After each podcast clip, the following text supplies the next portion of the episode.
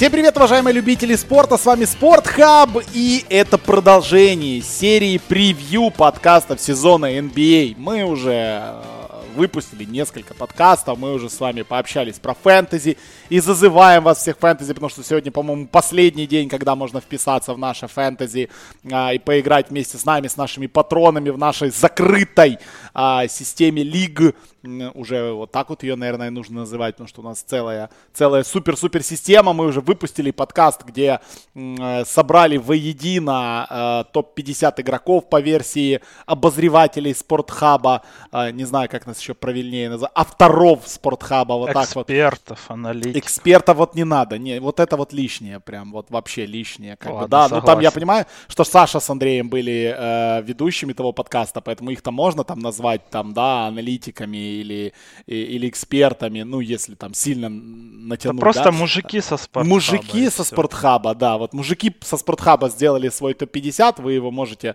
заценить, можете с ним поспорить и так далее. А, но, в общем, два подкаста уже вышло, а, и вот сейчас мы стартуем еще короткую серию из трех подкастов.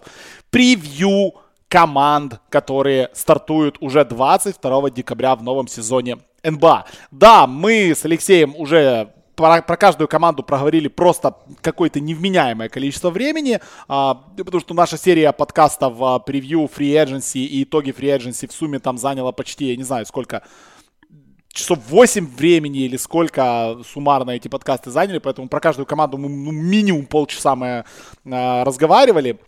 Поэтому в этом, в этих подкастах, вот в этих трех подкастах мы не будем ударяться там детально в salary cap, да, мы все забыли про salary cap до следующего офсезона.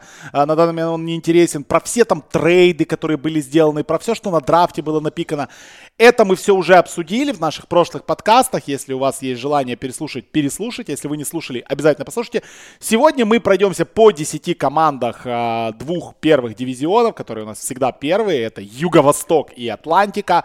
Мы расскажем про основные, не знаю, лейтмотивы сезона, про основные цели на сезон, про основные изменения и попытаемся дать уже первый проекшн по количеству побед, основываясь на то, что у нас а, дает а, Вегас, какое количество побед за сезон дает Вегас. Да, понятное дело, отдельный подкаст по ставкам, где каждый из нас будет выбирать больше, меньше, да, и как всегда ставить квартиру, а, он будет чуть попозже, так что здесь мы ставок не делаем, мы просто а, наше мнение вот так вот обсуждаем. И перед тем, как мы перейдем к командам, Леша, два дня пресизона уже мы посмотрели на момент записи этого подкаста.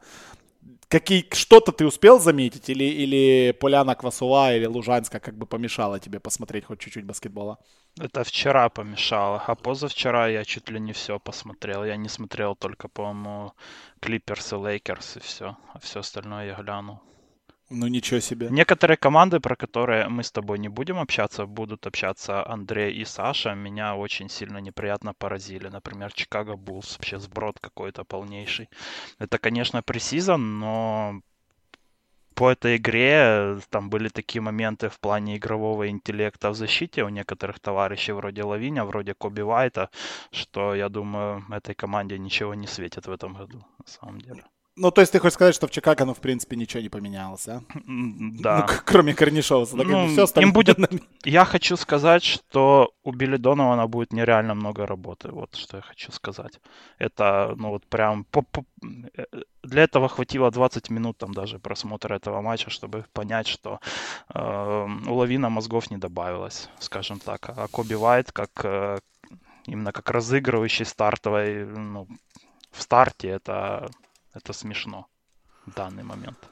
Ну, пока да, но опять-таки я- мне вот, вот понравилась та фраза, которую я где-то услышал, что добро пожаловать на чемпионат мира по оверреактингу, и, собственно, мы прекрасно понимаем, да, что по первых там двух матчах, да и вообще по предсезонке судить нет смысла, да, и по первым матчам, там, которые будут в сезоне, и рождественским матчам тоже судить будет рано, но о чем еще судить, как бы, ребята, NBA стартует, Ну, баскетбол, люди в Америке играют. вот это действительно, статистика не важна в пресизоне. Я смотрю на другие вещи, понимаешь, на то, как человек думает на площадке, куда он бежит, ну, потому что такие вещи вряд ли они как-то изменятся с приходом регулярки. Это не то, что он там, допустим, забил, не забил броски, да, там какие-то, а то, как они взаимодействуют, вот это вот важнее, как бы, как игроки между собой взаимодействуют, насколько команда вообще готова к старту сезона. Ну, вот если говорить про это, то Чикаго из вообще первых... не готова. Ну, тут согласен, да, Чикаго пока, ну, я игру не стрел, стрел там хайлайты, но это такое себе зрелище. Из того, что мне прям понравилось за первые два дня, из того, что я бы хотел выделить, Айза Кокоро прям, прям, прям да.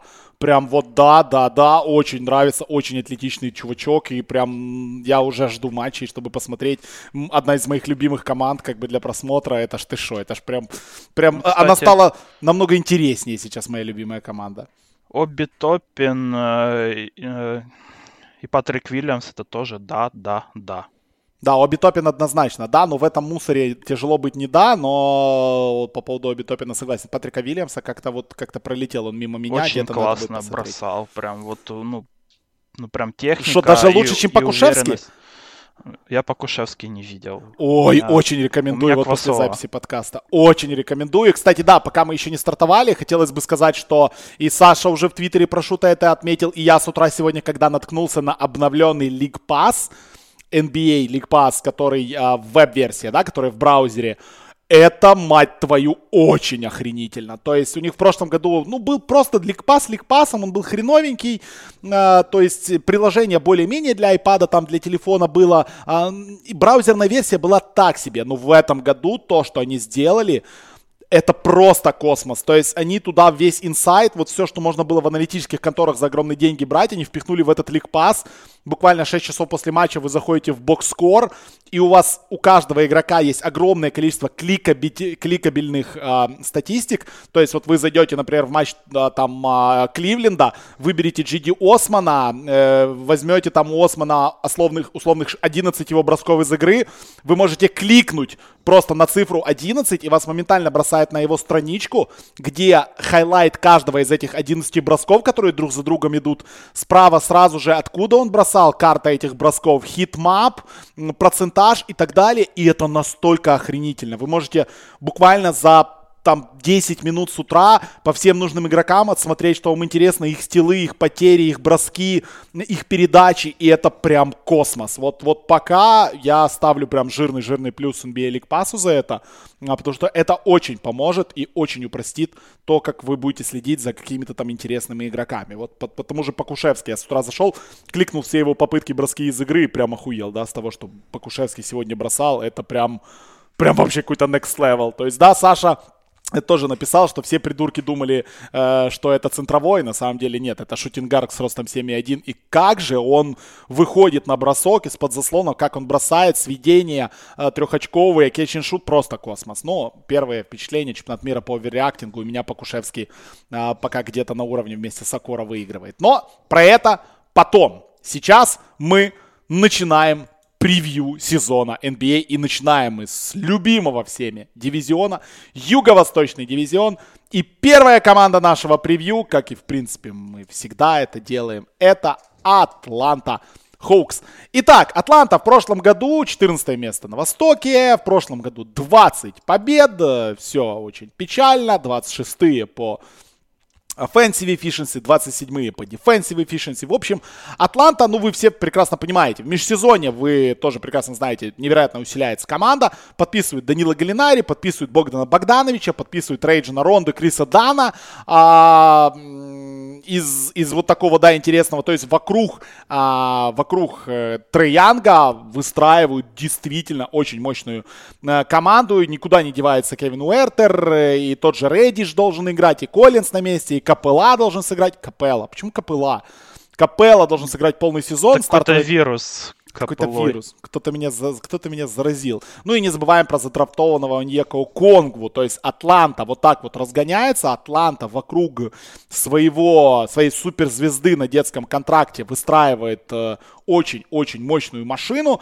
И Атланта, ну, наверное, должна в этом году претендовать, ну, как минимум, на плей-офф. Как тебе э, Атланта, как тебе то, что вот в прошлом году и, и, и рост по сравнению с этим годом? Потому что, мне кажется, после того, как мы обсудим 30 команд, это будет команда, у которой, ну, наверное, самый большой потенциал, чтобы изменить свое количество побед с 20 на намного-намного выше.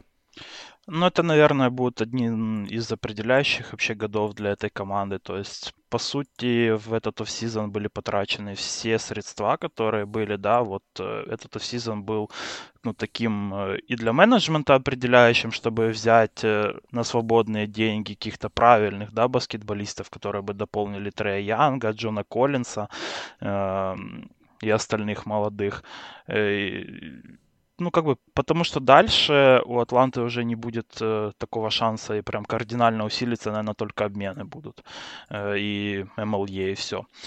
Вот. И потому в данный момент, ну, то есть, как бы менеджмент свою часть дела, ну, уже сработал, да, уже закончил свою часть дела, а в данный момент уже дело за Ллойдом Пирсом. И вот э, в конструкции вот Атланты вообще ну, именно все организации, то вот как раз-таки персона главного тренера у меня лично вызывает наибольшие вопросы, потому что я пока еще не понял, кто такой Ллойд Пирс на самом деле за годы в лиге.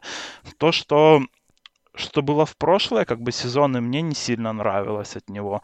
Но я еще пока не понимал, насколько его стоит в этом винить, потому что как бы состав команды был явно очень несбалансированный. Там и Трей Янг, э, ну, это игрок, которого сложно, да, его там какие-то проблемы в защите очень сложно компенсировать. Плюс ну, только в прошлом году взяли на драфте и Хантера, которые были должны позволить компенсировать слабость э, Трея в обороне, но это первый год был для Редиша, для Хантера было много проблем, и потому как бы к Пирсу еще не было прям таких э, очень больших претензий, но они уже начинали, да, появляться в прошлом сезоне. А вот в этом году здесь уже главному тренеру Хоукс будет приковано очень большое внимание, и для меня именно это главная интрига этого года для Атланты, как он справится с тем, ну, как он сможет развить молодых, плюс как он сможет справиться с, э, с ротацией команды, которая очень сильно увеличилась э, в этот офсезон, и нужно теперь, если у него до этого была проблема, чтобы на свободные минуты э, найти каких-то качественных да, баскетболистов, то теперь у, у Пирса будет обратная проблема, то есть найти минуты для качественных баскетболистов. И как, как он распределит э, как раз-таки свою ротацию и как он сможет менеджить эго баскетболистов, потому что Галинари с банки будет выходить, будет выходить и Дан с банки, допустим, и кто-то из Редиша и Хантера, наверное, будет выходить со скамейки. И у каждого каждого из этих баскетболистов есть свое очень большое эго, и все хотят быть лучше, скорее всего. Особенно это касается, допустим, Дана, да, и Хантера, или Редиша, которым нужно еще работать на контракты на будущее. И как Пирс может с этим справиться, скорее всего, и определить исход сезона для этого клуба. Э, на данный момент Вегас, да, усредненные, усредненное количество побед по сезону, которые проджектят разнообразные букмекерские конторы Вегаса у Атланты Хоукс. Это 35 с половиной. А, в прошлом году, напомню, было 20, то есть на 15 с половиной больше побед. Это однозначно самый большой разрыв с прошлогодним показателем. Да, мы помним, что в прошлом году не такое количество матчей было. В этом году 72 матча регулярка, но 35 с половиной, ну, вы прекрасно понимаете, да, что это просто 50-50. То есть это команда 50-50, и по всем расчетам это команда, которая должна закончить э, сезон на восьмом месте, по мнению букмекеров. 35 с половиной тебе кажется да или нет? Потому что, если честно, мне учитывая тот ростер Атланты, который мы видим, да, мы знаем, чем славится Атланта, несмотря на их э, атакующий э, рейтинг в прошлом году. Э, это команда, которая только про атаку, и это команда, которая добавляет Галинари и Богдановича, это команда, которая еще больше на атаку. То есть это команда, которая, я не знаю, должна быть очень-очень высоко с точки зрения рейтинга атакующего, и это команда, которая будет там по 130 набирать в каждом матче. Это защита.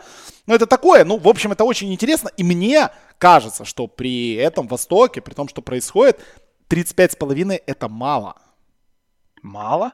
Да, я думаю, будет а больше. сколько? Я думаю, будет 37, 38, 39.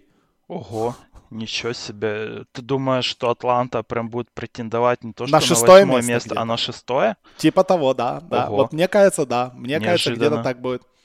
А мне кажется, что меньше на самом деле в плане Атланты, потому что команда вот по первой игре пресизона команда не сыграна вообще от слова совсем. Так они будут очень долго сыгрываться, и, а тут мне кажется, что... И медленный старт будет у команды, и потому вот эти 35 побед, мне кажется, они не выбьют за счет медленного старта, если они не словят какую-то дикую серию там из побед уже после Нового года, там где-то, ну, наверное, уже где-то ближе к марту. Ну, ты знаешь, вот что меня наталкивает... Февраля что меня наталкивает на, на вот приятные мнения по Атланте, это то, что все-таки это команда, которая, да, не сыгранная просто потому, что 9 месяцев люди в баскетбол не играли, да, это одна из восьми команд, и это, а с другой стороны, это довольно отдохнувшая команда, это команда, которая, в принципе, в отличие, да, от условного Кендрика Нана, да, и команды, которую мы будем обсуждать следующие, это команда, которая реально с марта не играла а, и отдыхала не полтора, а 9 месяцев, поэтому, может быть, здесь с точки зрения физики будет все а, получше, ну, команды, например, у Рейджина Рондо, как бы да. играли играли долго, это явно команды другого уровня по отношению к Атланте, не их конкуренты. Ну, может быть, может быть. Ну, в общем, момент. такая, ты знаешь, очень-очень спорная позиция по Атланте, и я думаю, что вот вокруг вот этих 35,5, может быть, у кого-то даже ставки будут вырисованы, потому что, ну, такой Но мы не знаем, прямо... какой будет Атланта, потому что реально, ну, как бы пришли в офф-сезон сразу 5, здесь, получается, человек, которые будут играть ключевые роли. И вот я же говорил не зря э, о Ллойде Пирсе, да, вот для меня потому я скорее пока что в него не верю, как в главного тренера, который сможет наладить работу этой команды довольно быстро, а нужно будет быстро налаживать, потому что в этом году я так смотрю, что, что Восток усилился именно в плане там низов и средней прослойки, да, там среднего класса, и будет уже, ну, как бы не будет такого проходного там места в плей-офф, которое было в предыдущие годы там на восьмой, на седьмой позиции. Ну, посмотрим, посмотрим, как оно будет. Э, очень интересная команда, за которой, конечно же, мы будем следить. И, ну, я лично буду очень сильно следить, ибо, блин, ну это же интересно. Это же, это же Атланта. Э, поехали дальше. Финалисты прошлого года. Э, команда Майами Хит. Команда которая удивила всех, команда, которая однозначно оверачивнула в прошлом году, как ни крути. А, ну и команда, у которой, в принципе, есть изменения, э, не глобальные, да, потому что 12 игроков у нас возвращается с прошлого ростера Майами в этот сезон. Э, потеряли они Краудера, потеряли Дерека Джонса Джуниора, Соломона Хилла, в принципе, людей а, из супер даже ротации, да, если брать по сезону Дерек Джонс а, и Краудер играли очень много, в плей-офф Дерек Джонс играл мало, но Краудер был одним из а, из корнерстоунов вообще а, этого коллектива. Да, понятное дело, что появился в команде Эйвери Брэдли, человек, который все-таки дважды попадал в All Defensive, а, в All-NBA Defensive Team. Появился также Морис Харклес, а, драфтанули не прежде Сайчиуву. Команда, которая отдыхала, да, меньше всех на Востоке. А, и вот Эрик Спойльстер в своем интервью перед, а, на медиа днях, вот буквально перед стартом сезона рассказывал о том, что да, в принципе, времени-то достаточно, и там Кендрик Нан, Хиро, Робинсон, Бам, они были вообще месяц назад готовы стартовать, то есть как бы они настолько заряжены, что ого-го, но это команда, у которой явно изменится подход к регулярке. Э, это команда, которая в любом случае будет вынуждена что-то придумывать с лоуд-менеджментом того же Джимми Батлера. Он не молодеет, да. Э, есть тот же Андрей Гудала, который играет на огромном контракте, который мы прекрасно понимаем, будет играть мало. Э, есть Драгич, который тоже непонятно полностью ли восстановился и тоже играть, наверное, будет, ну, немного в регулярке. Соответственно, надо как-то, надо что-то придумывать. И я уверен, они придумают, понятное дело, что-то. Но вот э, Спейльстер разберется в, в, в ротации, как правильно это все выстраивать. Но я честно не знаю, чего ожидать от Майами в этом году. Абсолютно очевидно. Я думаю, никто не будет со мной спорить, что прошлый сезон, ну, наверное, это все-таки было исключение из правил. И повторить еще раз и выиграть Восток, будет очень сложно. Да, пятерка Драгич, Робинсон, Батлер, э, Адебайо и, ну, кто там, четвертый, Марс Леонард, при еще Сачиува, кто, кто будет играть, мы увидим. Келли Линек, сложно пока предсказать. Выглядит по-прежнему страшно, но, блин, вот не готов я дать Майами, опять-таки, вот первое место на Востоке, вот вообще никак. Твое мнение по Майами, и как ты думаешь, а, на что стоит рассчитывать с Пэльстри и болельщикам этой команды в этом сезоне? Я думаю, что от Хит стоит ожидать э, того, что это будет опять крепкий коллектив тренерский. Но для меня главной интригой этого сезона будет, смогут ли Хит остаться именно в ранге контендера, да, без усиления, а даже с немного ослабленным составом и фокусом на следующий офсезон? Как мне кажется, скорее всего, нет. Но чтобы остаться контендером, нужно, чтобы опять были проблемы у их главных конкурентов, э, у которых в данный момент ростеры явно посильнее выглядят именно на именах.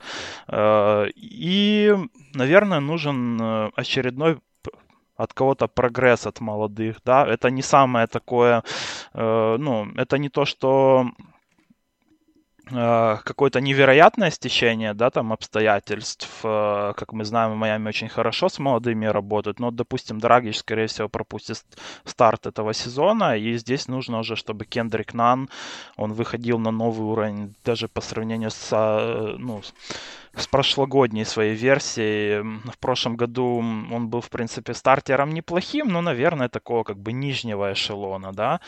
Но нужно, чтобы нам вот допустим, как распасовщик выходил на какой-то иной уровень, потому что на одном Джимми Батлере эм, ну, как бы держаться сложно, потому что Батлер, он-то такой крепкий, да, ну, он очень много играет, действительно, очень длинный был прошлый сезон, и не факт, что здоровье не подведет у Джимми.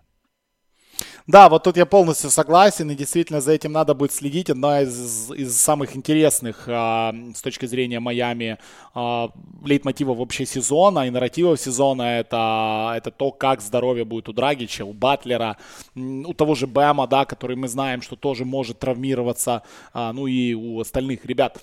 Я буду следить также за Пречесом Ачиува, один из интереснейших э, игроков, который пришел э, в лигу в этом году. С именем с офигенными, ну, precious, my precious, то, что надо. Ну и, понятное дело, вот, э, вот этот вот второй сезон Тайлера Хиро, да, посмотреть. Мы знаем, насколько много проблем бывает у многих игроков со вторым сезоном. Мало у кого бывают такие первые сезоны, как у Тайлера, да. Когда ты выходишь в финал НБА, когда ты в финале конференции в одно лицо выигрываешь игры, ну, такое редко Причем на свеге на таком. Причем на таком вот уверенность свеге, на... этого игрока, конечно, в первый год поражала. Но тут как бы в стенку второго сезона не упереться. Я очень болею за Тайлер, очень импонирует мне этот игрок. И, понятное дело, понаблюдать э, будет очень интересно. 44,5 победы дает им Вегас. 44 было в прошлом году при э, том, что сезон, мы помним, был срезан. 44,5 дают в этом. А, я скажу сразу, мне кажется, что меньше. Потому что, ну, 45 дают Бруклину, 45 дают Бостону. Э, я 42 дают Торонто, 44 дают Майами. То есть Майами ставят вот на третье место, в, на четвертое место в дивизионе, э, в конференции. И я думаю, что Майами будет лоуд-менеджить. Я думаю, что Майами не будет убиваться в, этом, в этой регулярке. И Майами уже прекрасно показали, всем доказали, что в принципе это не имеет ни малейшего смысла. А, и с лоуд-менеджером совсем 44,5 это не то. И мне кажется, что Майами это команда опять-таки пятого посева там. Ну, четвертое это будет прям космос для них. Твое мнение по Майами. Я думаю, будет меньше, но чуть-чуть совсем. Мне вот нравится цифра в целом 44,5, ну, может быть, где-то 44-43 я бы дал. Э, из-за того, что в команде очень мало плеймейкеров на самом деле, и все действительно полагается в данный момент на здоровье Драгича, Батлера и Адебая. А я не могу так взять и заложить, что они останутся здоровыми в, в, ну, во второй сезон к ряду. Что с Драгичем происходит вообще редко ну, как бы Батлер тоже пропускает иногда матчи. И непонятно, как с таким с коротким отдыхом справятся все-таки эти баскетболисты. Очень большая нагрузка на это, на это трио возложена. И в случае травмы кто-то должен э, ну, как бы поднять упавший флаг, да, знамя. А кто это, а кто это будет? А кто это будет? Э, ну, от Нана я пока что не видел прям таких задатков, прям качественного плеймейкера. А и могут Ну, в регулярке, кстати, может быть. В регулярке более, более-менее, так что, ну, нан, Нану надо доказывать. Это правда, это то, о чем ты сказал еще в самом начале. Нану действительно есть что доказывать. Окей, едем дальше. Едем к команде, которая сотрясла межсезонье, да, команде, которая перевернула все, что а, мы о ней представляли. Команда, которая, кстати, уже сыграла свой э, первый матч в предсезонке. Э, и я сегодня посмотрел немножечко, да, проиграли они сегодня у Торонто с счетом 111-100. А Шарлотт Хорнетс, Шарлотт Хорнетс, которые, напомним, в этом межсезоне дали по мнению многих, невменяемейший контракт Гордону а, Хейварду. Ну и, в принципе, команда перезагрузилась тем, что они пикнули Ламела Бола. Ламела, который... Невменяемый это комплимент еще. Э, да, невменяемый это немножечко комп... согласен. Я фанат Гордона Хейварда, ну вот реально мне нравится этот игрок, не только потому, что он играл в Бостоне а, со времен Юты, вот, ну прям, ну нравится мне вот это. Я не знаю почему, может быть потому, что он да, очень тепло и хорошо относится к киберспорту, скорее всего поэтому. А, ну нравится мне Гордон Хейвард, а, и поэтому буду его поддерживать.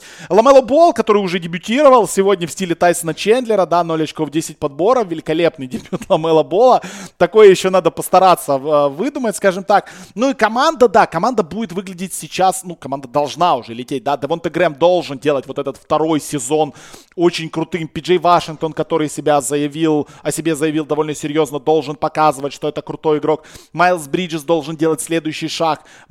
Огромный расчет на Терри Розира, понятное дело, никуда не девается э, проблемы с большими, да, потому что, ну, Коди Зеллер и Бисмарк Биомбо, ну, объективно говоря, это, ну, вообще не то, что ты хочешь иметь, если ты на что-то претендуешь. Да, есть Ник Ричардс, который пришел в команду. Ну, кто такой Ник Ричардс, знает, наверное, только Саша Прошута, Андрей Гладченко.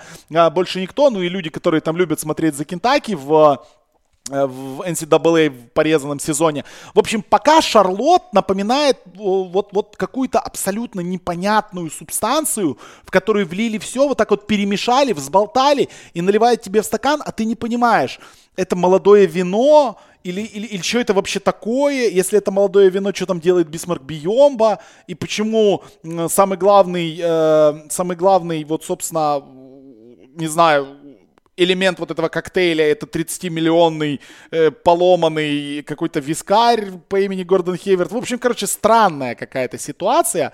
И первый матч, который сегодня был, я Condensed Game посмотрел, мне не понравился абсолютно. То есть я по-прежнему считаю то, что Коди Зеллер это вообще не игрок уровня NBA, но он у них будет и будет играть Ого, в основе. Это хейт, Кто... он же белый, Вилатца, что ты его хейтишь? А и что, нельзя? Нет, нельзя. Мне, мне можно все. Я, меня, меня никто не слушает. Все, если что, сдел... если что, сделаем этот подкаст только для патронов, да, чтобы меня сейчас за белый расизм тут не засудили. Не, ну Коди Зеллера нельзя хейтить. Короче, э, Шарлот мне не нравится, несмотря на то, что они подписали очень классного игрока, они драфтанули классного игрока, и есть Девонте Грэм прикольный, и моя старая добрая любовь, конечно, не такая, как у Прошуты, но Малик Монк все еще в ростере, правда, непонятно, когда он там после травмы вернется, а, но Шарлот вот я думаю, что вряд ли там что-то изменится. Ну, как бы очеред... ну, основной интригой э, для Шарлот в этом году для меня будет, э, ну, как бы увидеть на дебют Ламела Бола, как он дебютирует в НБА, и действительно, как он сможет реализовывать броски в первую очередь, наверное, потому что в его таланте как распасовщика никто не сомневается особо. Но по первому матчу сразу же возник такой вопрос, ну, он сможет быть новым Тайсоном Чендлером или нечто большим на уровне НБА? Вот как бы действительно, как бы это абсурдно не звучало, но как бы 0 очков это, наверное, реалистичный сценарий для Ламела Бола в некоторых матчах регулярки даже. Там будут, наверное, такие э, такие матчи, где Бол просто в одиночку будет уничтожать Шарлот. И я, я подумал, ты сейчас скажешь в одиночку уничтожать соперника, но ты так в одиночку Я думаю, Шарлоки. будут матчи и такие, и такие на самом деле, где вот когда он будет реально попадать, то плюс с тем, э, как он пасует и партнеров задействует, это реально будет э, для Шарлот, э, ну, как бы, он он там им и победу затащит, да, но будут реально такие матчи, где он будет просто убивать в хлам команду. Вот. И потерь ну, как бы тоже, скорее всего, будет у него много. Потому, в принципе, остальной ростер смотрелся в прошлом году неплохо, плюс Хейвард, э, плюс прогресс молодых, и можно как бы закладываться было бы на больше, да, допустим, чем там дают... Э, Букмекеры дают 22, букмекеры. 25 с половиной дают букмекеры. 25 с половиной. Меньше да. дают только Кливленду, Детройту и, по-моему, все. А и Нью-Йорку. Но я бы поставил на меньше у Hornets э, по той причине, что дивизион стал гораздо сильнее в этом году у Вашингтона есть Рассел Вестбрук, Атланта усилилась, Майами никуда не делись. И Орландо тоже, ну, как бы выглядят э, ну, такой очень и, и сыгранной, и боевой командой. Потому Шарлот будет э, с такими изменениями в этот офсезон сложновато как мне кажется, в этом дивизионе бороться. И для Барега тоже это очень важный сезон будет э, в плане именно того, как он проявит себя как главный тренер, потому что в прошлом году он меня удивил очень сильно с позитивной точки зрения, потому что Шарлот выиграли намного больше матчей, чем мы, и все им прогнозировали, да, смотрелись э, очень так по-боевому, интересно, вот там тренерские, ну вот как бы тренерская работа была видна невооруженным взглядом, да, но что будет в этом году, когда уже от него будут уже как бы требовать большего, да, и плюс э, и большой контракт э, Гордона Хейварда, он, он тоже вносит определенные ожидания от этого коллектива. И плюс камеры будут прикованы и к Ламело Болу, и, и тут и Лавар, если будут проблемы у Ламела одновременно и у Шарлот, то Лавар же там его съест просто. Ну, наверное, да. Или нет. Кто его знает. Ты знаешь, Лавар, мне кажется, в последнее время немножечко все-таки при, приподпустился. Как бы, или приподпустили, не знаю, не знаю. Ну, ты подожди. Он же ж просто приподпустился, потому что у его главного в данный момент сына был драфт, и не нужно ну, наверное, было ему да. мешать. А, а сейчас, сейчас все трое в НБА, да, можно делать да. все, что хочешь. Да, а сейчас можно опять там свою фирму пиарить, какую-то очередную или еще какой-то трэш делать. Но вот хотят они как бы с Вашингтоном играть на, ну, именно на позиции центрового и так решить как-то проблему э, с, э, ну, как бы со своими бигменами. Это на самом деле интересное решение. Такой будет своеобразный микробол э, у Шарлот, хотя он на самом деле не совсем микро, с учетом того, что Ламела, если будут они вот так, ну, такую пятерку катать с Девонте Грэмом, с Ламела Болом, с Розиром, с Хейвардом э, э, и Вашингтоном, да, там, ну, или там Розира на Бриджеса, к примеру, заменить, чтобы была она все-таки ну, эта пятерка была немного выше, то это может быть интересно. И вот этих двух, как бы, Зеллера и Биомба на площадку вообще не выпускать в такие моменты. То а, окей, очень, короче, 25 с половиной ты меньше, да? Я все-таки на меньше поставлю, да. Ну, мне тоже, если честно, кажется, что, наверное, наверное, должно быть меньше, но, но ок, ладно. А, может, вот, вот мне кажется, 25,5 это очень в точку. Вот прям очень в точку. Вот прям где-то там они и закончат. То есть э, вопрос в том, что да, дивизион стал сильнее. Прошлый год был 23-42. В этом году Вашингтон усилился, Атланта усилился, Орландо, ну вот переходим к Орландо. Переходим понемножечку к Орландо. Да, Орландо ты, как ты уже сказал, если ты смотрел Атланту, ты уже посмотрел стартовый матч Орландо в предсезонке. Орландо выиграл этот матч у Атланты.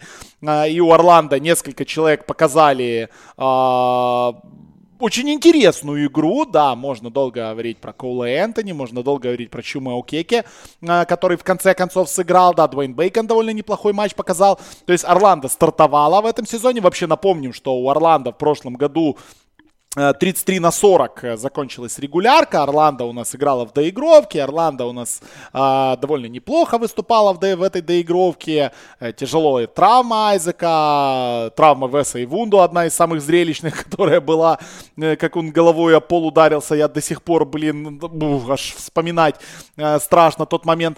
Ну, у Орландо, да, есть проблема с тем, что в этом году ростер будет, ну, прям непонятно травмирован, жив, цел, и как это будет работать. Джонатан Айзек пропускает сезон, это мы знаем, Чумаукеки вернулся и наконец-то будет играть, и это очень-очень интересный игрок, на которого стоит обратить внимание. А, пятерка, наверное, будет выглядеть Маркел Фульс, Эван Фурнье, который так никуда и не ушел, да, много было разговоров, но никуда не ушел. Дуэйн Бейкон, который классно себя зарекомендовал, Аарон Гордон с великолепной шевелюрой, Никола Вучевич. Обращать внимание на того же Укеку мы однозначно будем. А, Кол Энтони, Майкл Картер Вильямс, а, два игрока, которые больше всего вызывают у меня внутренние споры, скажем так, да, потому что Коул Энтони дебютировал, дебютировал плохо, и он тоже признает, что он дебютировал плохо. Три из десяти это, в принципе, было похоже на то, что Кол Энтони делал в своих последних матчах в университете, когда его команду, вот, все, кому не лень, просто избивали, и худшие сезоны в истории университета были. Но, э, учитывая, что Кол Энтони признает это, то, что команда э, должна играть лучше, то, что он должен играть лучше, все-таки мне кажется, что у Орландо какой-то свет в конце туннеля, ну, должен быть. Но... Э, из посредственной серости эта команда превратилась в серую посредственность. Вот как-то вот так характеризирую я для себя Орландо Мэджик. Неплохо, кстати, очень даже так ты красиво прям завернул. Потому что у меня характеристика Орландо это просто норм. Знаешь, Орландо это норм. Знаешь, э, прости, я тебя немножечко перебью. Вот э, вчера я слушал э, подкаст, который записали наши коллеги Дима и Ваня, последний открытый подкаст по премьер-лиге, Boxing Day. И там вот, когда они про лондонский Арсенал обсуждали, они сошлись на том, что лондонский Арсенал это команда не хреновая, нехорошая, это команда, не вызывающая интерес, не вызывающая... Это тупо никакая команда. Вот прям вот просто никакущая. Вот их не бить не хочется, не хвалить. Вот Орландо вот у меня вот такое же. Ну, играет что-то себе и играет. То есть, ну, не похейтишь, и, и, и к составу не доебешься. Ну, типа, ну, вот что ну, как-то я не знаю. Вот ты их посмотрел, рассказывай твое мнение про Атланту. Орландо, Ой, в, про Орландо, простите. в этом пресизоне, конечно, не смотрятся посильнее, допустим, Атланты, да, там смотрелись. Но это все за счет того, что команда сыграна, потому, наверное, будет старт у них неплохой в этом сезоне, а дальше уже будет похуже. Но по ростеру есть большие проблемы, как мне кажется. Двейн Бейкон это один из самых слабых стартеров в лиге, если не самый слабый. И при этом его и в старте особо некем заменить, потому что ты туда не будешь пихать Роса, потому что у Мэджики так, вторая пятерка тоже, наверное, самая слабая или одна из самых слабых в НБА, потому что когда смотришь, когда на паркете одновременно Картер Уильямс и Коул Энтони, и с ними там выходят Альфарука Мину, к примеру, там и Хем Бёрч или Мобамба, Сакеки, то это, конечно, плохо и за голову так хватаешься, а кто тут вообще будет броски попадать? Ну, то есть, если там не будет Роса просто, да, во второй пятерке, то, наверное, там, ну, у них какой-то суммарный процент попадания с игры будет в районе 35. Это и... будет еще очень хороший процент, если что, ты сказал 35, так подумал, не, это, это еще очень хороший процент. Ну, кол... ну там же Хемберч есть, который ну, хоть да, немного Хемберч, компенсирует, да. понимаешь? Если бы не было там еще Берча, то вообще там короче, хана им была бы. Ну так, в принципе, смотришь на состав, но, но мне нравится Фульц, я думаю, что он в этом году должен себя проявить, э, ну, как игрок стартового уже состава, да, как бы, ну, как уже как крепкий стартер выйти на новый уровень, э, но при этом тоже не сказать, что он сильный плеймейкер, да, допустим, кто будет разыгрывать мяч. Вот Огастин в прошлом году был, его, его все прошлые годы, он просто шикарно пик-н-роллы катает. Кто теперь будет вместо Огастина катать пик-н-роллы с Вучевичем? Кто? Я не уверен, что Фульц прям сразу Кол Энтони, Кол Энтони. Ну, наверное, да, Кол Энтони. Да, конечно, еще? Кол Энтони, конечно. Вот я к тому и веду, Фульца, что кстати, просто... контрактный год. У Фульца контрактный год. Фульцу надо зарабатывать да. деньги. Ну, Фульц будет зарабатывать деньги и заработает, как мне кажется. Но в целом команда выглядит проблемно. У них есть какая-то стабильность, да, вот и на тренерском уже мостике, и в плане там состава, да, и, ну, которая им, э, им не даст опуститься ниже определенного уровня. Ну, ты смотришь, а кому здесь бросать? Ну, то есть они не выполнили свою главную, ну, вообще задачу на офсезон, не взяли никаких шутеров. То есть ну реально, процент игры будет очень проблемой большой. Плюс эффективность нападения, ну, это тоже будет очень большая проблема. А травму, отсутствие Айзека в плане игры в обороне компенсировать, ну, особо некому. Как бы Бейкон, он что-то может, но это один но из самых реально слабых, ну, э, один из самых слабых стартеров НБА. Так ну, что... может быть. Если он будет стартером для начала, ну, посмотрим, конечно, как оно будет. Я думаю, по началу сезона он должен быть стартером. Вот что, что дальше, реально, интрига для меня вот в этой команде, наверное, только одна на самом деле. И, и вообще, это единственное для меня интересное в Орландо. Это, ну, вот как пара Фульца и Коула Энтони, она себя проявит в качестве двух разыгрывающих будущего для Орландо. И смогут, как бы, эта связка, ну, как-то она вместе, да, быть и существовать. Потому что, в принципе, как бы пик э, удивил Коула Энтони, да, вот э, от Орландо. Но я так подумал, что, ну, это, в принципе, наверное, неплохой для них риск, потому что у них есть, э, ну, такой более направленный на оборону Фульц, да, в старте, и логично к нему взять какого-то скорера со скамеечки вроде Коула Энтони, который им как бы может стать. Но это все больше на, на какую-то ну, для длительной перспективы, наверное, имеет логику. А в этом году я думаю, что, конечно, что будет ужасное нападение, может быть, одно из худших в НБА тоже. 33 а, победы. 32, 32, прости, победы дает им Вегас. Э, я ставлю на меньше. Я тоже ставлю на меньше. Опять-таки, здесь э, та же причина, что и у Шарлот усилился дивизион, и, и команда ослабла сама по себе. То есть они там в прошлом году там еле-еле добрались до этой планки. 33 победы у них было. Э, ну, состав явно послабее, сильнее конкуренты, так что я поставлю на меньше. Окей, погнали дальше. Команда, которая подарила нам эмоций очень много под конец уже при agency, под конец э, межсезонья. Команда, которая перевернула все с ног на голову казалось бы, и затрейдила самый э, нетрейдибл контракт в истории человечества на второй по нетрейдибельности контракт в истории человечества. Поменяла Джона Уолла на Рассела Уэсбрука. Э, Вашингтон Визардс драфтанули Дэнни Авдию, мы напоминаем, Кассиуса Винстона. Подписали также Робина Лопеса и Рауля Нета, запасного поинтгарда. Ну и дали очень хороший контракт Дэвису Бертонсу. Эти ребята из интересного, пока они не подписали Шабаза Напьера. Шабаз Напьер все еще, кстати, свободен. Мне кажется, кто-то его подпишет. Э, не знаю кто, но кто-то точно подпишет пишет. А, у Вашингтона, да, Рассел Вестбрук, Брэдли Билл, а, Хачимура Брайант, а, Айзек Бонга, наверное, стартовой пятерки будет стартовать, ну, либо Дэнни Авдия посмотрим, либо да Бертонс, кто Браун там будет. будет. Либо Трой Браун, да, есть, э, есть у нас Иш Смит, есть у нас Рауль Нета, запасные поинтгарды, которые а, будут свои минуты получать, есть тот же Мо Вагнер, есть Робин Лопес, то есть, в принципе, как бы это странно не звучало, но у Вашингтона довольно глубокий состав. Я, если честно, не знаю, кто такой Кассиус Винстон. Я многие ожидаю Дэнни Авди, я не знаю, кто такой Кассиус Винстон и что от него ожидать по сезону, да. Это вам Игры в, наши... в Г-лиге. В Г-лиге. Игры в Г-лиге. Да. Ну, ну, может быть, игры в Г-лиге. Э, это, это уже... Это посмотрим, как оно дальше пойдет. Мы посмотрим, как, какой у них в итоге финальный состав на сезон будет, да, потому что там игроков на контрактах просто какое-то огромнейшее количество. А, кого они там оставят, кого отрежут, а, это уже ближе к сезону мы увидим.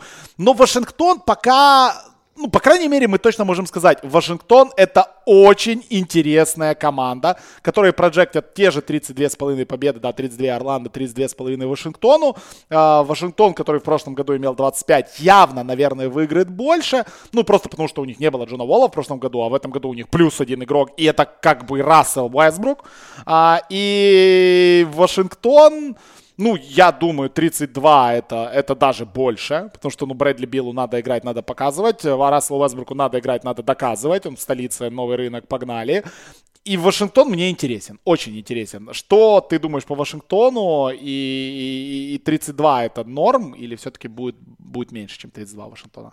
Я думаю, это самое легкое больше в этом году тупо самое вообще легчайшее, больше будет. Потому что Рассел Вестбрук это гарантия плей-офф. Там вы что, в своем Вегасе вообще забыли, с кем имеете дело? Или, или просто уснули на последний месяц и не видели трейд? Возможно, уснули, возможно, забыли, да, что Что это за бред вообще? Ну, как бы Рассел Вестбрук это гарантия плей-офф в любой конференции. Он даже на Западе команду, ну, как бы выводил почти мертвую на остальных позициях. Причем Было уверенно дело, да? выводил.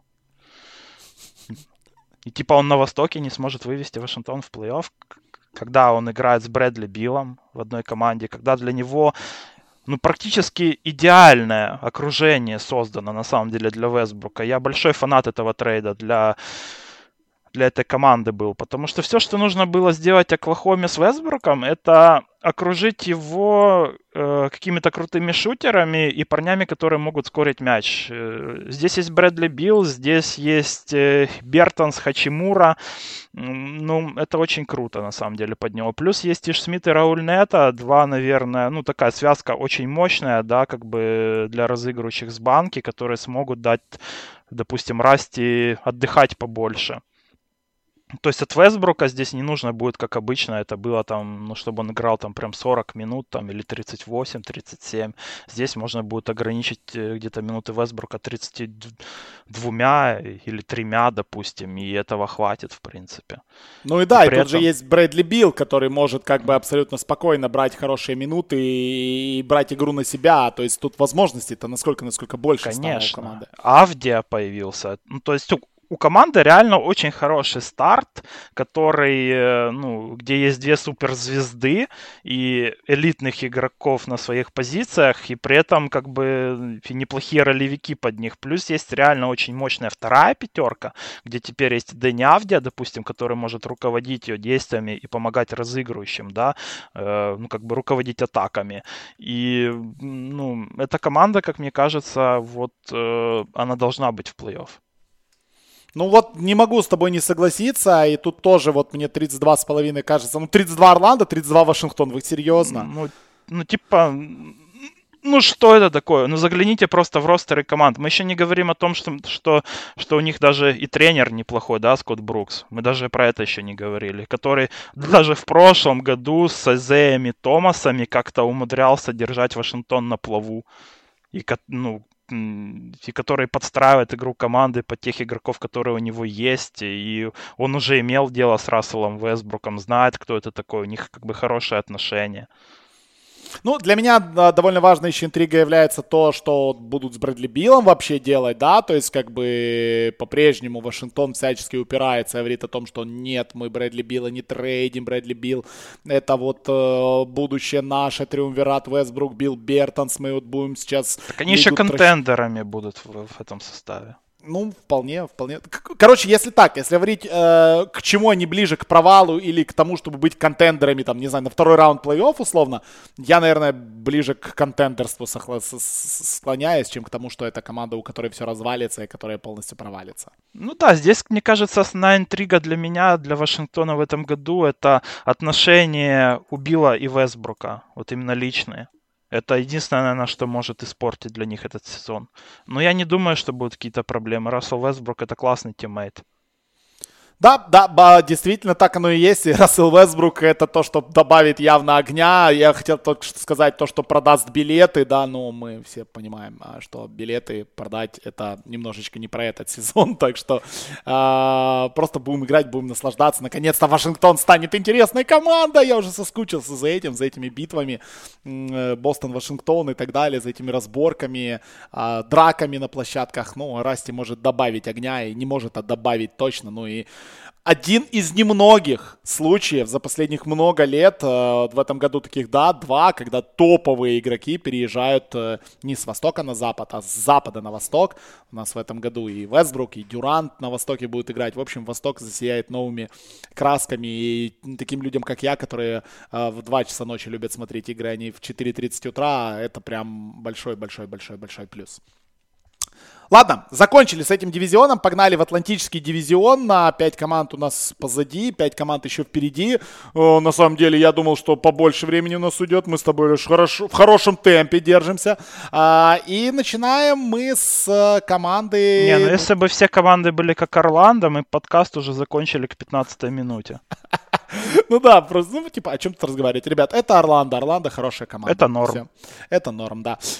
Милвоки Бакс. Милвоки, которые с бубном, с э, блэкджеком, шлюхами и во всем, совсем что можно собрать в штате Висконсин, танцует вокруг того, чтобы сделать Яниса счастливым. Яниса, который во время этого всего сидит просто на матче Евролиги на трибунах и думает, что они там, бля, вообще творят.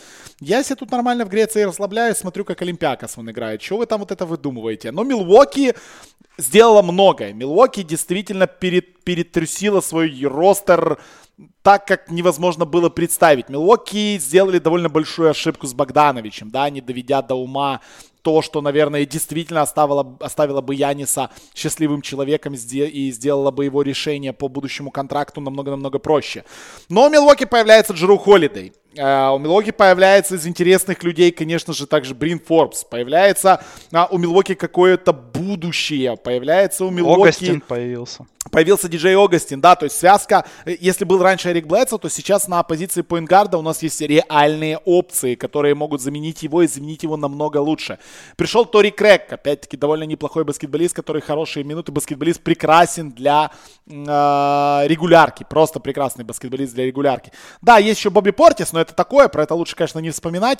Но глобально э, стартовый состав в Милуоки видоизменился, видоизменился наверное, все-таки в лучшую сторону, да, потому что Жрук Холидейс при поддержке Джея Огастина, повзрослевший и неплохо играющий Донте Дивиченцо, э, который будет э, минуты вместе с Пэтом Коннектоном и с Брином Формсом как-то меня, как-то э, занимать, тот же Крис Миддлтон, который играет очень неплохо в последнее время, Янис Брук Лопес остался. Милуоки смотрится как минимум не слабее. А, а может быть даже сильнее. 56 побед в прошлом году они заработали в этом порезанном сезоне, 51 победу, первое место в конференции в этом году Projected им Vegas. Ну, 51 из 72, да, это много, но все-таки мне кажется, что Милуоки это команда как раз-таки на 51 победу. И Милуоки это команда, которая хуже в регулярке вряд ли станет, а вот в плей-офф, наверное, станет лучше. Ну, мне кажется, что больше, на самом деле, потому что состав реально стал намного сильнее. Вот, э, особенно в плане игрового интеллекта. При этом, наверное, вот э, в Season Bucks э, вот как-то в данный момент воспринимается больше сквозь призму ошибки с Богдановичем, да, и есть какое-то разочарование, что типа, а, дебилы вообще, как так можно было. Ну, потому что дебилы. Но если посмотреть в остальном, то Холлиде и Огастин это явно лучше, чем то, что было в прошлом году на позиции разыгрыша. Если посмотреть как бы других ролевиков, которых они брали, вроде Форбса и Крэга, это, это люди как раз-таки для разных игровых, э, ну, как бы концепций, да, которые дают э, еще больше вариативности какой-то тактической а, потому что Форбс это очень сильный шутер, а Крейг это больше игрок, ну, как бы направленный на защиту. Вот о Насисе Антетокумпа мы почему-то ничего не сказали до сих пор, а ведь это брат Яниса, очень важно тоже. Ну вот, все сказали. Да. вот. Так что в целом, э, ну как бы команда, которая за такое количество матчей примерно в прошлом году выиграла, там сколько у них было, 56 побед, то я не вижу, почему она должна взять на 5 побед меньше при более сильном составе. Ну как бы Милоки это, это это команда для регулярки, и, наверное, опять будет на первом месте в НБА. Ну вот то, что хотелось бы мне отметить, несмотря, да, на то, что Бобби Портис кажется таким клоунским персонажем, а первые его минуты, да, которые он сыграл в первом пресизон матче, выглядели довольно неплохо, то есть вот так вот заряжен он был на игру, но это не столь важно, вообще не столь важно. Самое важное, что, и, кстати, отмечали но это, это многие... сильный скорер со скамейки. Ну, да, это, это неплохой скорер важно. со скамейки. Ты знаешь, чтобы, вот, вот я прочитал, кстати, я не помню где, то ли на Рингере я про это читал, то ли не помню где, то ли на Атлетике я читал про то, что, про то как поменял э, свой бросок Янис Антетокумпо со штрафной.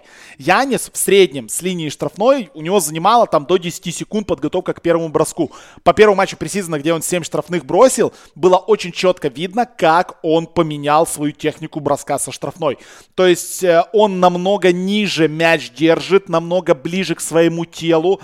Э, то есть у него движение рук намного дольше, чем это было раньше, соответственно, больше силы тела он вкладывает в этот бросок, э, и он выглядит намного чище и лучше, чем у него было в прошлом году. Это очень большая проблема была у Яниса, и мы помним, да, когда его били, когда играли Хак и Янис, когда он забивал там 58-60% с линии, это было плохо. В первом матче при сезонке он бросил 6 из 7, и вот этот техника броска, она, ну, может добавить немножечко Янису, хотя, казалось, блядь, что Янису еще можно добавить, но Янис немножечко и в этом моменте добавляет, ну, и мне кажется, это тоже довольно большой плюс для Буденхольцера и для э, Милуоки, так что...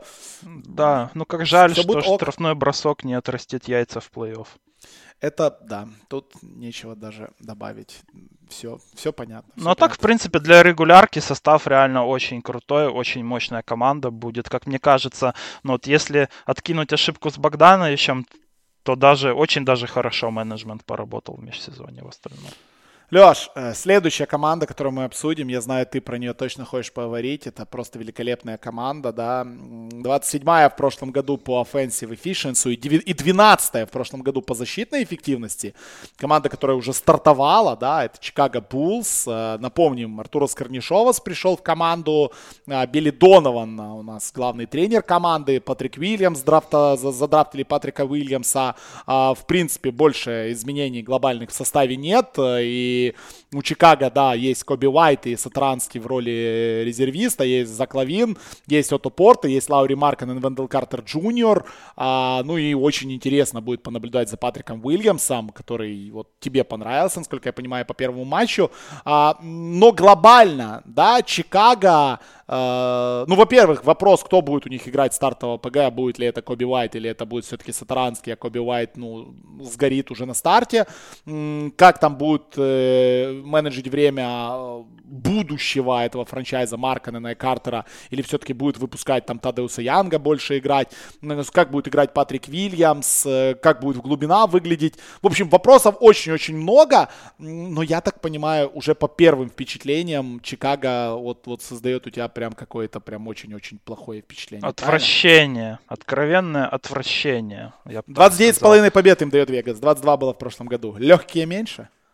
Я бы поставил на меньше. Будет очень сложный старт у них, потому что ну, реально команда вообще не как-то так выглядит, знаешь. Ну, у них вроде и состав не сильно поменялся, а играют как в первый раз друг друга увидели. И игрового интеллекта очень мало на паркете на самом деле будет, потому что Коби Уайт и Зак Лавин, если они одновременно будут выходить в старте, это это очень плохо в плане игрового интеллекта, действительно. Вот, ну вот если был бы Сатаранский, да, и Лавин, то это бы как-то было сбалансирование и в плане розыгрыша, и принятия решений, и даже в защите как бы Сатаранский, он очень, ну, он явно посильнее Вайта, да, там, и выше при этом, что тоже как бы компенсировать может немного за Лавина. Из э, какого-то позитива я могу отметить, что Отто Портер жив, ты как-то про него не сказал, а... Ну, просто Портер... он есть в ростере, да, в стартовом составе будет играть Отто Портер. Ну, ок. ну Отто Навер- Портер... Наверное, самый надежный игрок Чикаго, да?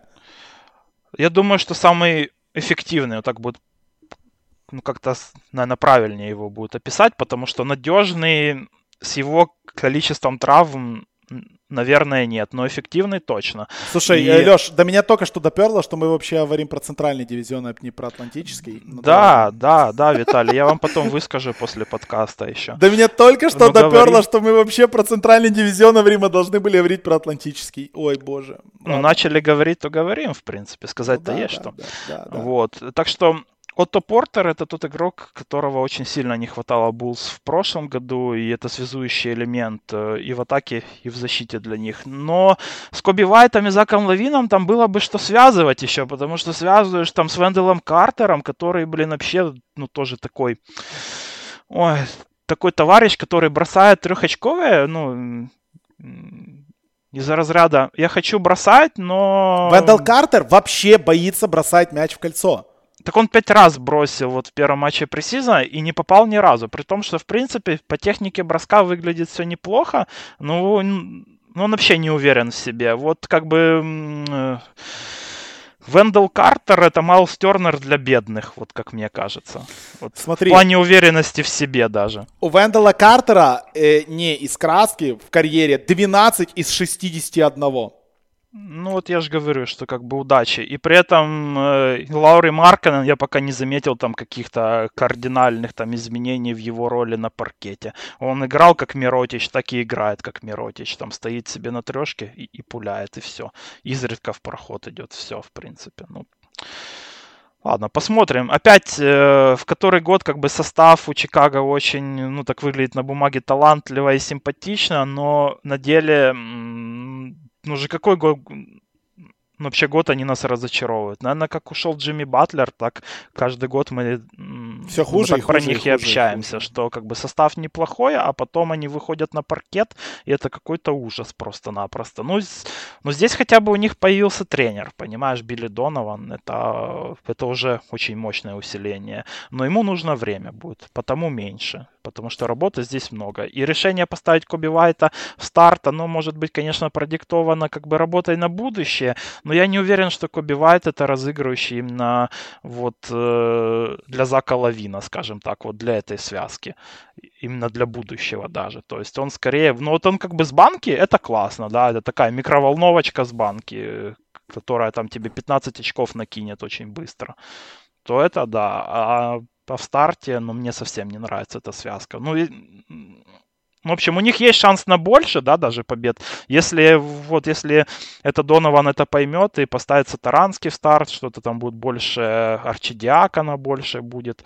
Ну и, и если Марканен будет играть, как должен играть человек свой контрактный год, а не сидеть там, да, да 50 матчей как с человек, травмой. который хочет максимум или около максимума.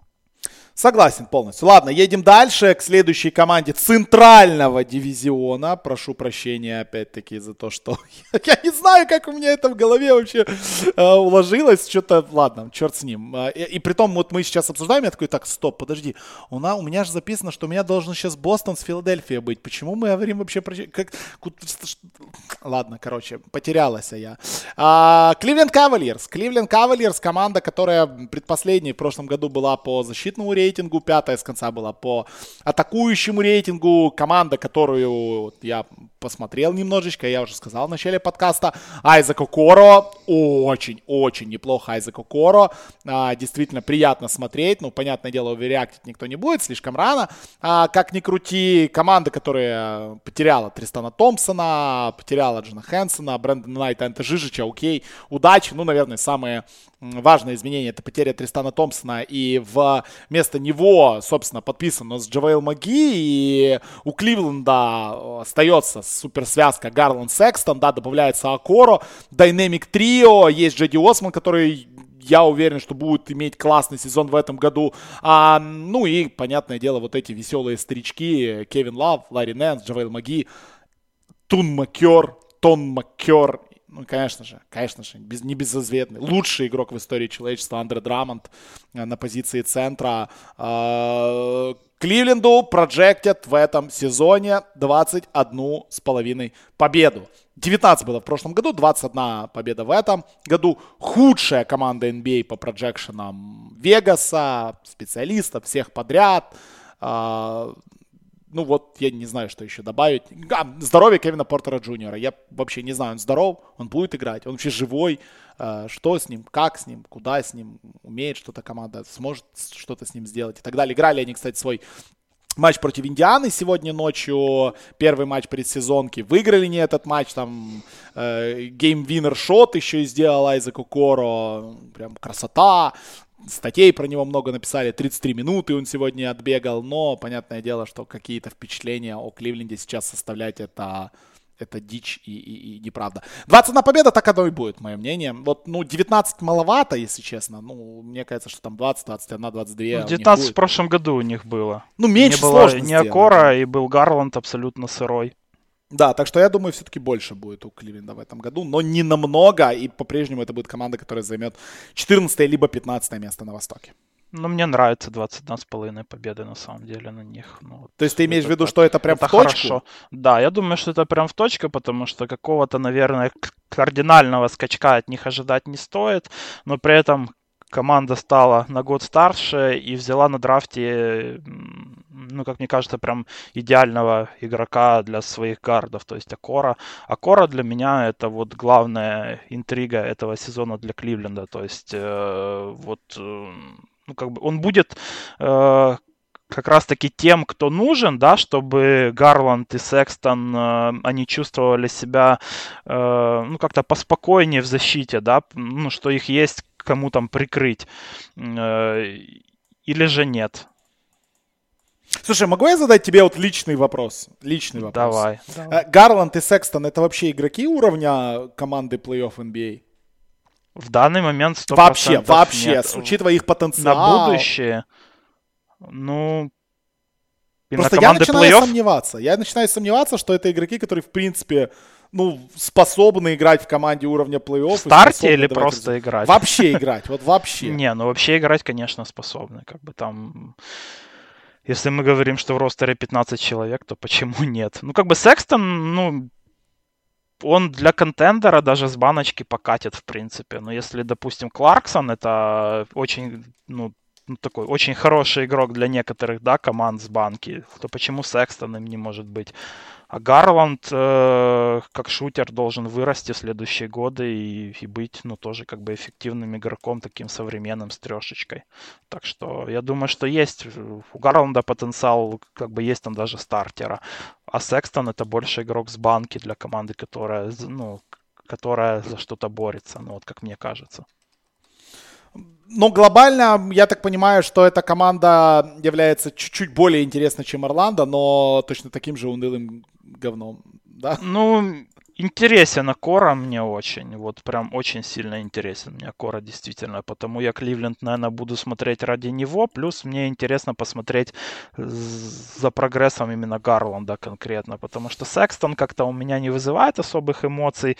Ну вот, опять-таки, ты спросил, ну, про Секстона и про Гарланда. Вот отдельно они лучше смотрятся, чем они смотрятся вместе. И это, глав... это главная проблема Кливленда вообще, как мне кажется. Ну вот втроем, втроем. Я хочу, если смотреть, я хочу, чтобы они втроем были, и Секстон, и Гарланд, и Акора, и вот то, что делала Оклахома, да, у нас в доигровке, играя вот в, тр- в трех маленьких, мне кажется, это будет довольно интересный вот такой вот расклад на игры, и за этим можно будет понаблюдать. Что делать с этим огромным количеством большим, тоже большой вопрос, да, то есть есть этот Кевин Лав, Ларри Нэнс, Андре Драмонт и Маги, выглядят как абсолютно неменяемые люди, ну, Драмонт и Лав понятно, что делать с Нэнсом, тоже не ясно. Ну, в общем, довольно такой перегруженный ростер и перегруженный контрактами в первую очередь. То есть я, я сейчас посмотрю конкретно, потому что я почему-то при, приподзабыл. Не, ну слушай, ну тоже очень много... Ну, кстати, если... если э, ну вот если Лав отыграет много матчей, да, как бы mm-hmm. больше обычно то Кливленд может и на больше замахнуться даже, там, чем 21 победа. То есть 23, 24, даже 25 может быть. Потому что, в принципе, как бы связка Лав, Драмонт выглядит, э, ну, как бы подходящий друг к другу, да. Плюс Драмонт это, это человек, который будут э, все вот эти вот кирпичи от молодых подбирать. Ну, тоже эффективно. Стачитить он будет, конечно, просто на космическом уровне, это правда. Да, там будет куча подборов, конечно, опять э, и здесь даже Лав не сможет у него там отобрать их. этого, этого их просто... будет просто столько возможностей для подборов, что даже Лав не помешает стачитить. Да они на вдвоем могут набирать там 45 подборов на двоих за игру, и в принципе ничего удивительного в этом не будет, если они так не, ну, будут делать. В обороне, конечно, команда будет одной из худших в лиге, потому что Гарланд, Секстон, Портер, это плохо, э, Осман плохо, Лав плохо, Драмонд плохо. То есть один Акора этот весь рояль не вытащит на себе, на своих плечах. Окей, поехали дальше. Следующая команда, которую мы обсудим, это Индиана Пейсерс. А, у Индианы, опять-таки, межсезонье было странным. Я не знаю, как его правильно назвать. Ну, странное, наверное, подходит больше всего. Потому что слухов было немерено. Э, то, что там Майлз Тернер в Бостон, то, что подпишут Хейварда, то, что что-то там будет крутиться, то, что э, еще мы слышали в, во время доигровки, что Сабонис недоволен командой, и он просит, э, просится на выход, о том, что непонятно, что вообще с Аладипа, и что с ним делать дальше, с этим Аладипа. То есть очень много шума, очень много раскладов, ну а на деле мы получили, ну, наверное, из всех команд NBA чуть ли не самое скучное межсезонье, там на уровне Орландо Мэджик, вообще ничего в команде не произошло, да, и Брогдон остается, Виладипа остается, Тиджей Ворон остается, Сабонис, Тернер тоже остаются и играют дальше, у всех контракты работают, там Маран Холидей, кто еще, Джереми Лэм, да, Джастин Холидей, Даги Макдермот, то есть все здесь, все на месте, и, и, а что поменялось, Леш? Что поменялось в Индиане вообще? Почему эта команда должна рассчитывать на, на что-то больше, чем у них было в прошлом году? Да, 45 побед у них было в прошлом году. Э, место в плей-офф, гарантированные шансы теоретические в плей-офф. В этом году им прожектят 39 с половиной, то есть на 6 побед меньше. Хотя команда-то вообще не изменилась. И... Даже посильнее стало, наверное. Возможно, даже стало посильнее, но прожектит им на 6 побед меньше. То есть их проджектят на три матча, что они больше выиграют, чем Атланта. Ну, здесь, наверное, единственное главное, что поменялось, это главный тренер.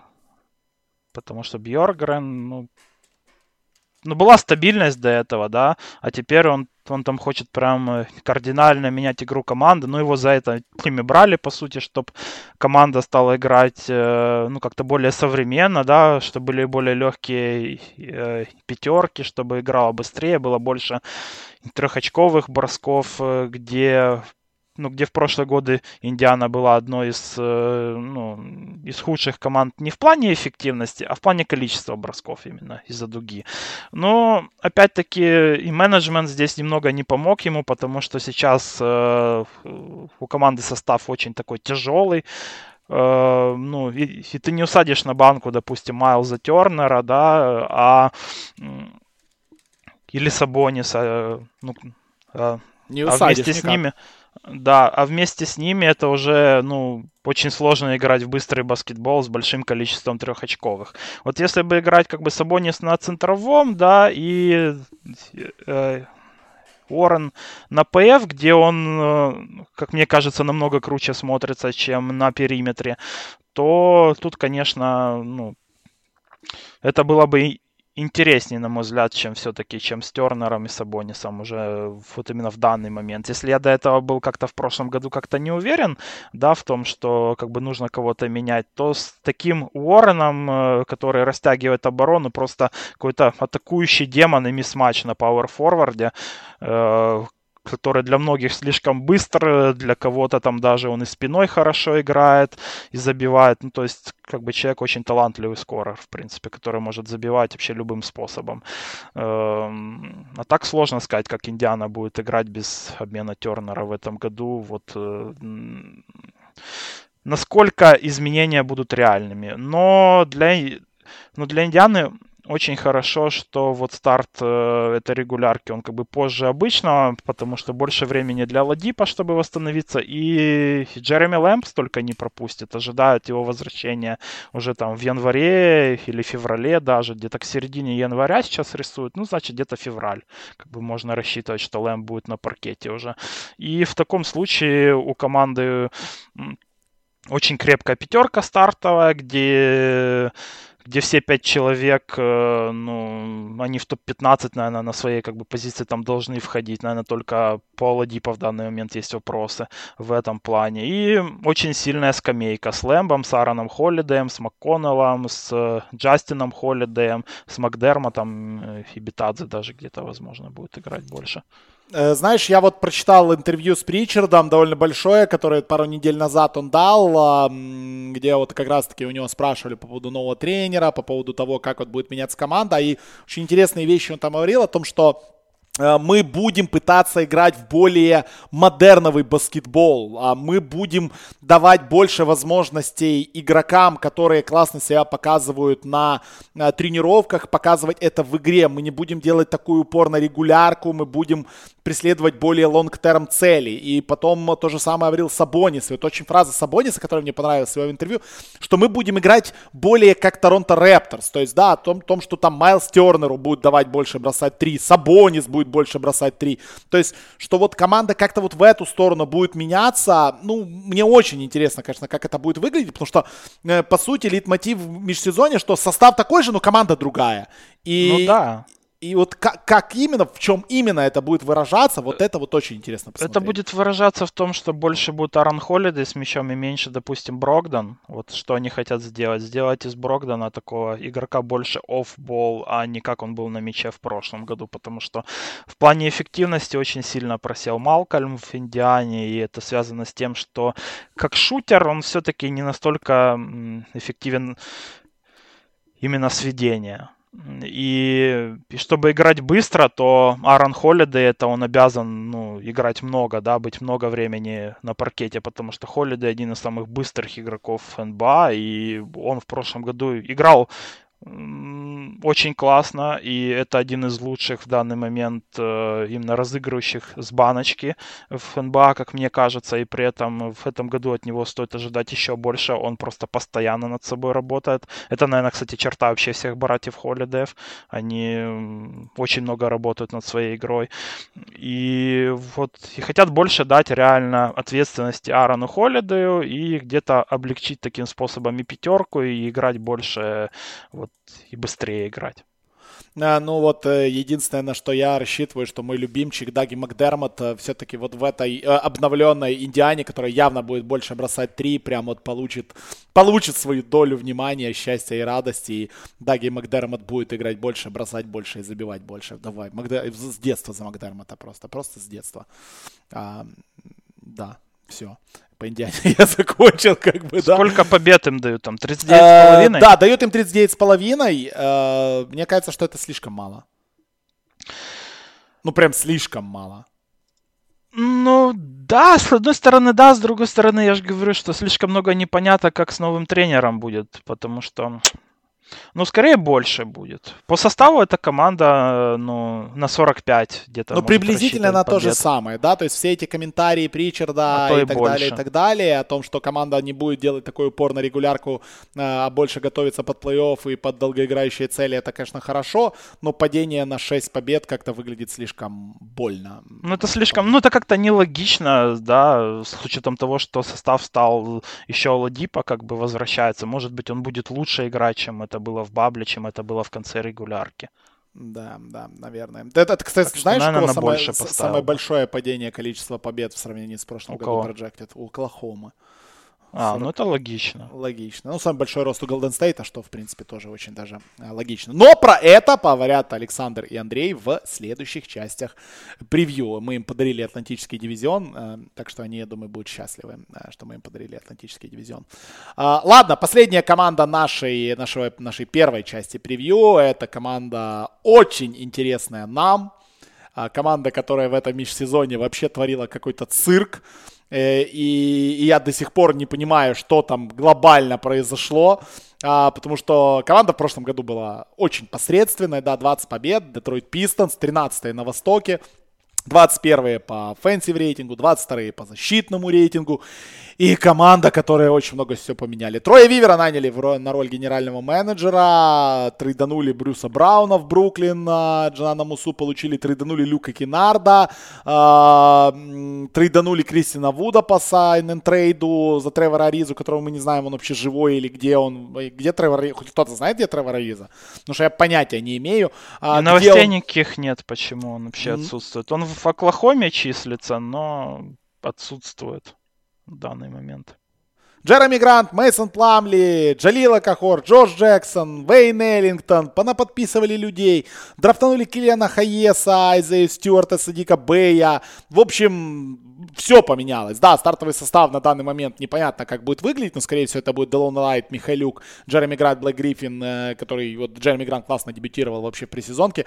Мейсон Пламли, есть Хайес, есть Деррик Роуз, который будет выходить, есть, конечно, Думбуя, который должен давать второй хороший сезон, прям должен, Айзей Стюарт, который очень неплохо дебютировал, есть Садик Бэй, ну и очень неплохой такой вот резерв имеется там в лице Джанана Мусы и того же Эллингтона, который может выйти бросить. Джош Джексон. Джош Джексон тоже непонятная субстанция пока. То есть как Не, но он будет... неплохо играл сейчас. Ну, пока, да, пока неплохо. У меня большие надежды на, на Секу Думбоя, о том, что это действительно очень сырой игрок. Э, по прошлому сезону должен себя очень круто показать в этом сезоне. Как Киллиан Хаес войдет, очень интересно. Какая будет позиция и как будет отыгрывать Святослав Михайлюк. В общем, вопросов больше, чем ответов. А Детройту прогнозируют 23,5 победы. Это на 3 победы больше, чем у них было в прошлом году. А, мне кажется, что будет больше. А почему больше? Ну, просто потому что 20 это, это уровень Кливленда. А тут все-таки, ну, как-то и, наверное, Гриффин поиграет. А у них и... состав что посильнее? Ну, чем... нет, ну, Грант, наверное, у Кливленда. вряд ли усилил. Не, у Детройта, я думаю, сильнее, чем у Кливленда состав. Ну, прям так, прям, что, что прям совсем, прям так, ну, на 5 побед там или на сколько больше? Ну, мне просто кажется, что нет. Но я, может, просто хейтер, конечно, Гриффина, и не особо от него там жду каких, ну, какого-то такого прям вклада большого. Ну, вообще мне вот не нравится стартовый состав, который сейчас у Детройта с Делоном Райтом и Хиесом. Это ошибка какая-то на самом деле. Я понимаю, конечно, что тренер у Детройта любит рыгающих игроков, и Райт ему нравится, он его выменял, допустим. Но мне кажется, что в старте должен быть э, ну, какой-то шутер э, ну, именно в паре с Хиесом. Это должен быть Михайлюк, на мой взгляд. Ну, возможно, возможно. Это, это будет должно... более сбалансировано. И я думаю, что Садик Бэй будет играть, ну, тоже. Он, э, ну, он, может быть, начнет, да, с небольших минут, но я думаю, что он э, уже где-то после месяца или полутора начнет играть очень много, потому что игрок как раз тот, что нужен для Детройта, с, с классной трешкой тоже такой эффективный игрок. А Делон Райт это вообще что-то куда-то не туда, как мне кажется, у них в старте. Так что если Делон Райт у них реально останется стартером, то я думаю, что очень плохой, ну, очень плохо они стартуют в регулярке, потому что от Хиеса эффективной игры ждать это сто процентов не стоит. Уже я смотрел, его уже форсят под правую руку, которой у него вообще нет. Этот, и это еще пресизон как бы еще даже не начался практически. А его уже все знают его проблемы, уже форсят под правую руку, и особо ничего у него не получается. Так что, так что очень большие здесь надежды на самом деле как-то на здоровье Дерека Роуза, что он будет играть много, и ну, вот если мы там говорим о победах, да, Uh, ну, я бы не верил в это, потому я, наверное... Ну, просто когда у тебя ожидания там, uh, у тебя на здоровье Роуза и Блейка Гриффина, как, как мне кажется, это скорее нет. Uh, и меньше, чем да и больше. Ну, блин, вот, вот, то есть, то есть ты считаешь, что все-таки эта команда на меньше, чем 23? Я думаю, 22-21. Ну, просто ломается Роуз, и что у тебя остается? Кто у тебя из разыгрывающих остается? Ну, как бы Хиес неэффективен будет, и все. И нужно будет опять там, ну, допустим, Делона Райта играть очень много. Или, или давать мяч в руки Михайлюку, как они уже пробовали, и это не очень хорошо получилось на самом деле. Но очень мало плеймейкеров, как бы там, конечно, Блейк Гриффин должен, да, как бы тоже одну э, из главных ролей играть в розыгрыше мяча, но он тоже здоровьем не блещет. Ну, такое, в общем, мне не нравится на самом деле. Мейсона Пламлина набрали для этого же. Ну, наверное, да. Ну, в общем, Детройт, понятное дело, что интересен нам и интересен тем, что, ну, Михалюк, да, игрок, вокруг которого все строится, один из самых опытных игроков команды. Ух ты! Ну, так он как батя тут выглядит, ну понимаешь? Ну, да, Когда да, выходит на, фон... на паркет, он уже как батя. Я тут, э, ну, там трехи через руки, я там смотрел, он там этим самым, он там трехи шмалял э, с... Э, ну, почти как Харден, там у него такие трешки были имеет право, ну а что, ветеран команды, как ни крути, да? Так не, может... ну Михалюк обязан быть в старте, как мне кажется, вместо ну, в этом составе иначе я вообще должен. этого не пойму. Но ну, не, это, мне, мне вообще кажется, это без привязанности играть... к тому, откуда он родом, это просто... Мне кажется, ну, что они оба логично. будут играть в старте, понимаешь? Что Делон Райт и будет Делон Райт, и, и Михаль... Михалюк? А Михалюк на СГ на 2 будет играть, да. Мне кажется, что Райт Михалюк будет играть Грант. Ахиес на банке? Ахиес с банки шестым будет выходить, а Роуз там, не, ну, когда... Ну, Хиеса они точно брали для старта. И ну, Райт это быть. не тот игрок, которого ты будешь ставить вместо своего главного таланта. Не, я думаю, это исключено. Ладно, будем следить, конечно, за Детройтом. А, ну, в общем, первую часть заканчиваем мы нашего превью подкаста. Напоминаем еще раз, пресизон уже стартовал, до старта сезона чуть больше недели осталось на момент записи этого подкаста. Э, ну и ждите вторую часть подкаста и третью часть нашего подкаста, конечно же, Атлантический дивизион и весь Запад обсудят, я так понимаю, Андрей и Александр обе части, да, у нас будут записывать. Ну, не э, факт, нет. Не факт. Ну, вторую, вторую точно они должны, а, а мы с тобой, наверное, третью запишем, да, mm-hmm. во, во вторник, да. да. Да, так что ждите вторую часть, ждите третью часть. Мы, конечно же, для наших патронов будем сообщать да. в нашем Там хорошая новость, что дивизионы уже закончатся, и ты не перепутаешь. Да, там я просто не перепутаю. Будет очень сложно перепутать. А, так вот, э, ребят, э, все, кто наши патроны, ребят, обязательно на в своем аккаунте в Патреоне подключите Discord свой, и вы попадете в наш Discord, будете иметь возможность в прямом эфире слушать записи. Там мы сообщаем всегда, когда записываем, и к вам будет приходить notification о том, что запись стартовала, так что вы не пропустите. И прямо сейчас а, в прямом эфире нас а, во время записи слушают люди, причем ну, немало не людей. Большой-большой вам всем привет, что вы в прямом эфире нас слушаете.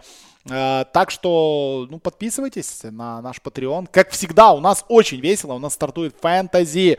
Вот-вот, у вас, не знаю, в момент выпуска этого подкаста останется совсем мало времени для того, чтобы зарегистрироваться и поиграть с нами в фэнтези э, вместе с нами, вместе с авторами Спортхаба и с нашими подписчиками в Патреоне. Так что э, давайте, врывайтесь. У нас уже четыре лиги, и там осталось мест прям, ну, очень мало на самом деле. Там они еще есть места, но очень мало осталось. Так что все, ждем вас. И спасибо всем огромное за внимание, что слушали. Сезон скоро стартует. И я думаю, в одном из следующих подкастов мы вам очень интересные новости расскажем также про то, как этот сезон будет освещаться на русском языке. Потому что э, не один, а, а может быть и несколько э, постоянных авторов Спортхаба будут задействованы в освещении этого сезона NBA для вас. Вот так. Закину удочку. Все. Спасибо всем за внимание. До скорых встреч. Пока-пока. Услышимся.